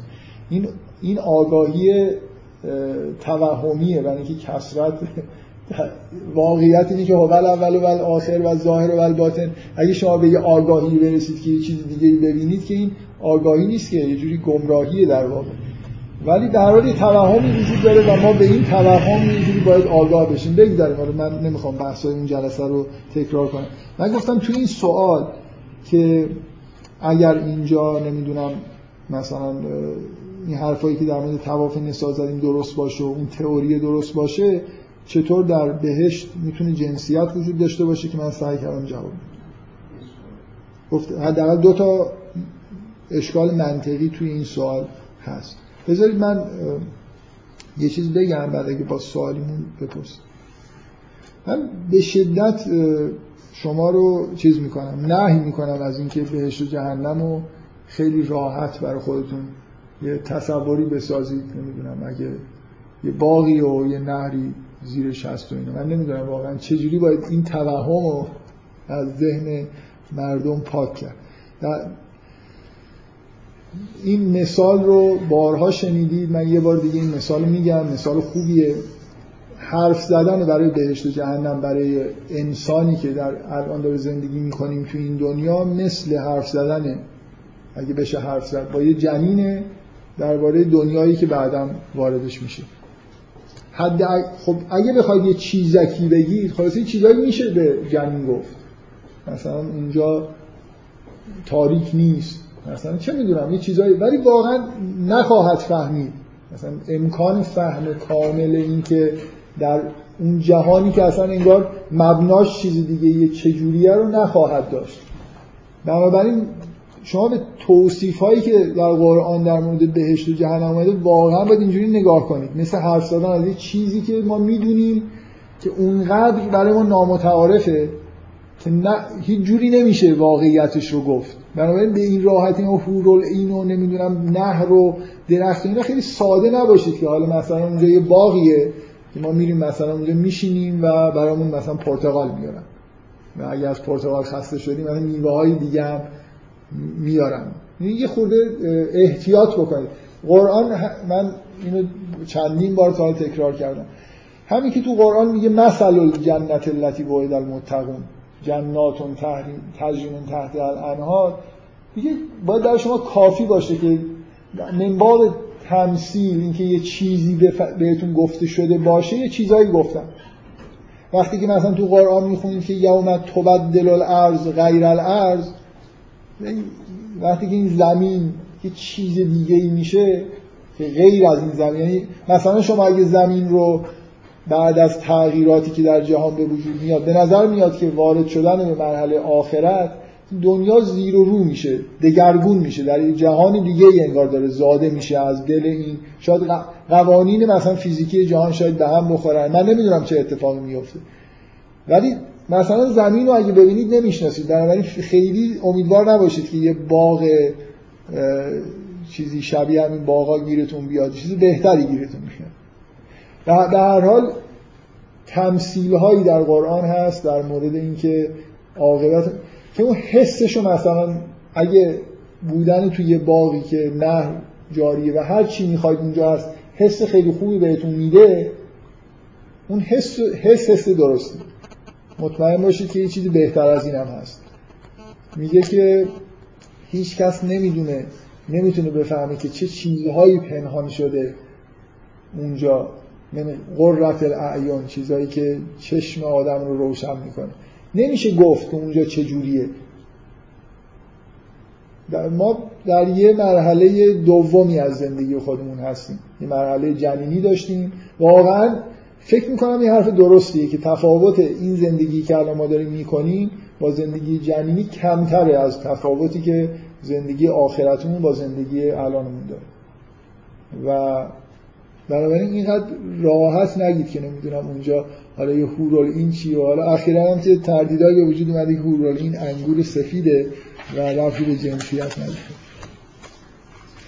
خب من حداقل یه توضیحی در مورد بحثی که می‌خوایم واردش بشیم بدم که جلسه آینده جلسه آینده اگه سوالی هم تو این هفته کسی از من بپرسه جواب نمیدم چون این جلسه زیاد سوال جواب دادم میمونه برای جلسات بعد. ولی کلا من از این که در مورد جلسات بعد از جلسه یا با ایمیل سوال پرسیده بشه فکر می‌کنم کار خوبیه. حالا امروز استثناء به نظر اومد که ب...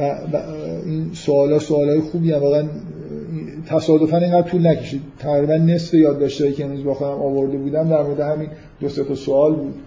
معمولا این کارو نمی‌کردم. ولی به هر حال کسی اگه سوال داره می‌تونه با ایمیل هم بپرسه. اگه به نظرم اومد که مناسبه که توی جلسات مطرح بشه مطرح می‌کنم.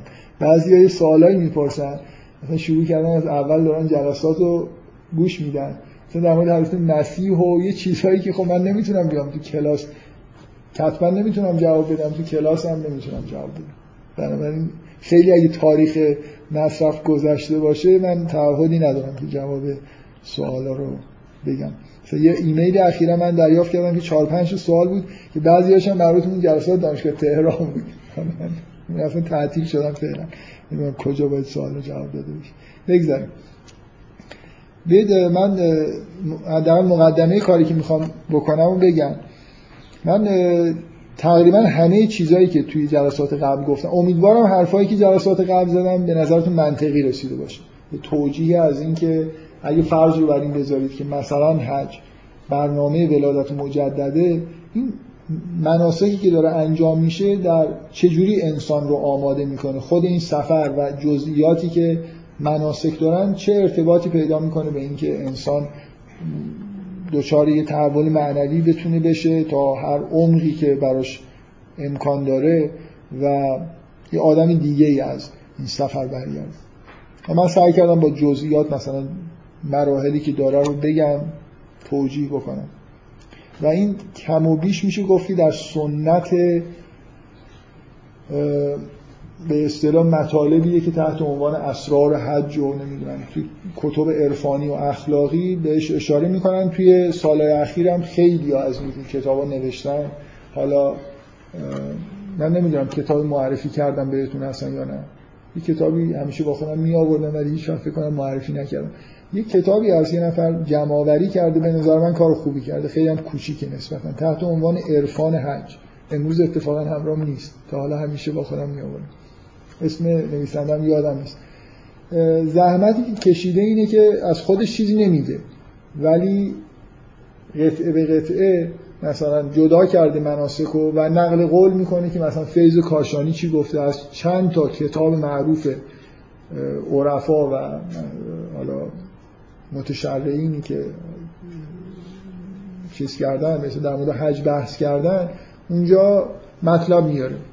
همین که خلاصه زحمت کشیده یه سری کتابا رو خونده و به مناسبت چیزایی رو میگه یه پارا مثلا هر کدوم از هر کتابی یه پاراگرافی در مورد یه موضوعی میاره. بعضیش واقعا جالب من فکر می‌کنم توی همون سنت اینجور بحثا بحثا من میگنجید. یعنی کلا اونجا هم همیشه بحث عرفا اینی که شما میرید به حج و به هر حال به, وس... به وسال میرید. یه برنامه که به وسال مثلا حق معبود می‌رسید و تواف مثلا اوج رسیدن به وساله و خب طبعا رسیدن به وسال به زبان دیگه ای تو به زبان قرآن بخواید بگید که همه وسال در قرآن نیست ولی برگشتن به سمت خدا یه جوری به معنای واصل شدن به حق و مثلا خداوند. بنابراین کلا توضیحاتی که اونجا هست که عرفات چیه مشعر چیه کم و بیش همین چیزهایی که من گفتم و می‌تونید توی اون متون پیدا بکنید. وعده ای که دادم اینه که بعد از اینکه این حرفا تموم شد که یه مقداری واقعیتش اینه که یه بخشش شاید نتیجه تجربه شخصی خود منم از رفتن حج بود. گاهی مثلا یه اشاره به این که اونجا آدم وقتی چیزی می‌بینه یه اشاره درکی پیدا می‌کنه که خارج از چیز به استرا پیدا نمی‌کنه. عینا فکر می‌کنم اون آدمای دیگه ای هم که کتاب نوشتن و مطلب گفتن قطعا از تجربه شخصی خودشون استفاده کردن. یعنی وقتی که رفتن اونجا درکی که از عرفات پیدا کردن یا مشعر پیدا کردن در اینا رو نقل کردن. من وعده دادم که بعد از اینکه این مرحله تموم شد برگردیم به اینکه ببینیم قرآن در مورد حج چی گفته. و امیدوارم اگه کسی آیاتی که قرآن در مورد حج داره رو مثلا تو این یه هفته ببخشید یه تعطیلی هم که خورد دو هفته تو این دو هفته نگاه کرده باشه این احساس بهش دست داده باشه که قرآن انگار به حج خیلی از این دیدگاه نگاه نمی‌کنه. اگه واقعا برید قرآن رو بخونید من نمی‌خوام بگم که این حرفا تعارض داره با اون چیزی که قرآن در مورد کعبه میگه در مورد مسجد حرام میگه در مورد حج میگه. مثلا کل قرآن در مورد رفتن به عرفات و اومدن به مشعر و این حرفا یه جمله میگه. در حالی که مثلا من یه جلسه در مورد اینکه رفتن به عرفات و برگشتن صحبت می‌کنم. عوضش قرآن در مورد قربانی بیشتر حرف می‌زنه. و در مورد یه چیزای دیگه یه چیزایی رو پررنگتر می‌کنه. من فکر می‌کنم این تجربه جالبیه. امیدوارم حالا این جلسه حداقل مقدمه رو دارم میگم برای جلسه آینده این بحث رو شاید یکی دو جلسه هم بیشتر طول نکشه. ببینید یه نقصی وجود داره توی عرفان. به اون معنایی که ادبیات عرفانی و به اصطلاح ادبیات به معنای لیترچر بگیرید که توی چیز آکادمیک میگن. منظور منظور شعر و نصر ادبی نیست. مکتوبات عرفانی نگاه عرفانی. بیش از اندازه نگاه عرفانی به شریعت فردیه. من همه حرفایی که زدم در مورد مراسم حج به نظرم درسته که گفتم. ولی حج فقط این نیست. قرآن بیشتر روی اون روح جمعی حج تاکید داره. به عنوان روی حج رفتن و مراسم حج به عنوان یه کاری که دست جمعی انجام میشه. ببینید همه چیزهایی که من گفتم من دقیقا می‌خوام بگم اون چیزی که عرفا بهش میگن طریقت منطبق با اون چیزی که ما بهش میگیم شریعت نیست. شریعت توش نظام اجتماعی هم هست. تکالیف اجتماعی هم برای آدما مقرر می‌کنه. در حالی که به نظر من عرفان به طور افراطی فردی. و این واقعا این مشکل وجود داره. من, من فکر کنم هر کسی حرفای من گوش کرده باشه می‌دونه من خیلی ارادت دارم به نگاه عرفانی به دین. ولی ارادت به این معنی نیست که فکر کنم که مثلا این نحوه های عرفانی عینا هرچی میگن حقیقت دین همینه و جز این نیست. عرفان به شدت نقص داره داشته و داره نگاه عرفانی که نگاه اجتماعی نداره فردیه. از حجم که داره صحبت می‌کنه یه آدم رو انگار من تمام روایتی که کردم اینه که یه آدم وقتی که میره اینجاها چی می‌بینه و چی احساس می‌کنه. در حالی که مثلا من سوال من از این کسی که از خودم در خودم در جلسات قبل اینه که اگه یه آدم در روزهای آدم در روزهای مختلف سال چرا همشون روز عید و قربان این کارا رو بکنن؟ اگه اخراج شدن و رفتن به عرفات و برگشتن به مشعر و اینا خب من اگه تعدادمون به جای اینکه همه مسلمان جمع میشن در سال یه بار این کارو بکنن این خیلی هم زحمت براشون ایجاد میشه در تمام طول سال این کارو بکنن فکر کنم نتیجه عرفانیشو به دست میارن دیگه. میرن سرای عرفات و برمیگردن و در مشعر اینطوری میشه. ولی واقعا هشت تظاهرات سیاسی اجتماعی انگار این همه آدمای مؤمن به خدا جمع بشن در یه روز یه جای انگار جمعیت خودشون هم دارن نشون میدن. یعنی شما وقتی که به قرآن نگاه می‌کنید کاملا اتفاقا توی عبادت حج که به شدت من قبول دارم که اون آثار فردی رو داره نگاه نگاه اجتماعی. یعنی اون نگاه اجتماعی غلبه داره به نگاه فردیش و من می‌خواستم از همین جلسه شروع بکنم. حالا یه خود دیر شده می‌ذارم برای جلسه آینده. و یه مروری می‌خوام بکنم آیات و قرآن و تا برسیم دوباره به سوره حج. اتفاقا اگه از اول قرآن بیاید به ترتیب سوره ها جاهایی که در مورد حج آیه وجود داره مثلا سوره بقره مخصوصا بیشتر از همه و سوره ماعده و یکی دو تا آیه پراکنده و سوره حج. سوره حج از در ترتیب هم آخرین جاییه که یعنی با حفظ ترتیب به طور منطقی می‌رسیم به اینکه برگردیم به بحث کردن در مورد سوره حج. که من می‌خوام سعی کنم بگم که در واقع قرآن روی چه چیزایی داره تاکید می‌کنه و چرا خوبه که روی این چیزا داره تاکید می‌کنه در مقابل اون بحث‌های فردی در این حالی که اون بحث‌های فردی درستن. و کلا فکر کنم این تجربه خوبیه که اینو ببینید که شریعت فقط با توجیه عرفانی در نمیاد. به نظر من این مشکل خیلی اساسیه که توی تفکر عرفانی حتی عرفان اسلامی هم اصولا وجود داره. حالا ممکنه یه جاهایی شدیدتر باشه توی یه آدم مثلا عارفی این خفیفتر باشه. ولی نکته ای که من می‌خوام بگم اینه زیالا همین الان این نکته رو بگم به عنوان آخرین نکته ای که این جلسه دارم مطرح می‌کنم. نمیشه شما یه شریعت من قبلا هم یادم نیست به چه مناسبتی یه باری همچین حرفی زدم. شما نمی‌تونید شریعت رو با تجربه شخصی خودتون کشف کنید. اینکه چرا نیاز به وحی هست پیغمبر هم اگه تجربه نبوی خودشو تبدیل به طریقت می‌کرد طریقت خوبی نمی‌شد. تمام ماجرا اینه که عرفا طریقت رو از تجارب شخصی خودشون و حد اکثر تجاربی که با دانشجوهای خودشون دارن در میارن. و این کافی نیست. این توش رنگ و بوی زمانه خودشون میاد بدون اینکه بفهمن. یعنی جنبه تاریخی پیدا می‌کنه. جنسیت توش میاد. به نظر من طریقت عرفانی به شدت مردان است. و سهمی برای زنها توی طریقت عرفانی کسی برای اینکه خب استاد مرد بوده شاگرداش هم مرد بوده زنها که خب کلا خیلی کاری به این کار رو نداشتن.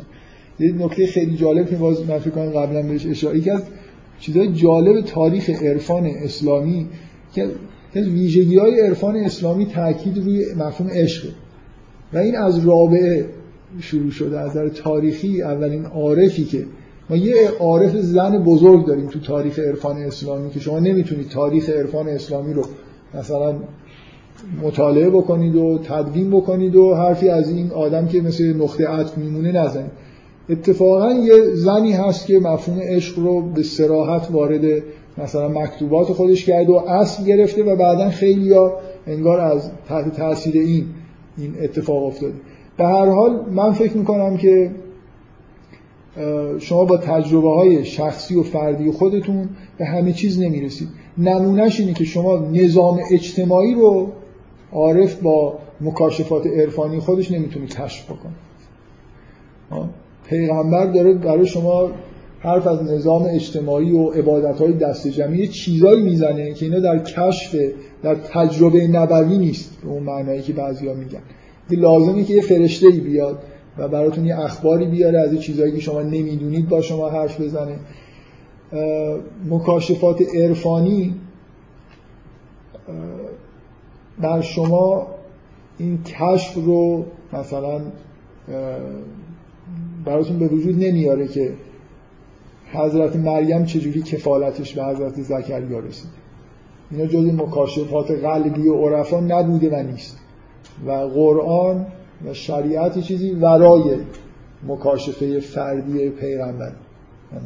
حرفای بیمعنیه ولی چون یه از این حرفا می‌زنم من دارم یعنی بیمعنی نظرم برای من بدیهیه ولی اینکه اینقدر با تاکید میگم برای اینکه این شده یه بحثی که مثلا قرآن حاصله نمی‌دونم تجربه نبوی هست یا نه.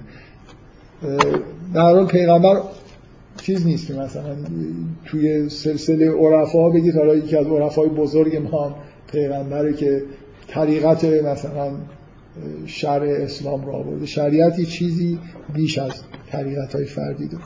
من اینو سعی می‌کنم حالا بحث حجی که داریم می‌کنیم خود ببینید چقدر این نگاه چهار کتاب عرفانی اسرار حج بخونید بعد بیاد آیات قرآن رو بخونید اصلا این چیز دیگه انگار داره میگه. چیزهایی که خیلی رفتی به تجربه های فردی و آدما در حالی که دارن حج می‌کنن انگار نیست. یه چیزی دوربین اون بالاست یه چیزی داره می‌بینه. عرفا از این پایین دارن فیلم برداری می‌کنن یه چیز دیگه ای دارن می‌بینن این خوبه برای خاطر اینکه ما هم قراره تو این مراسم شرکت کنیم دوربین ما هم پایینه. ولی اون چیزهایی که از اون بالا دیده میشه از این پایین دیده نمیشه.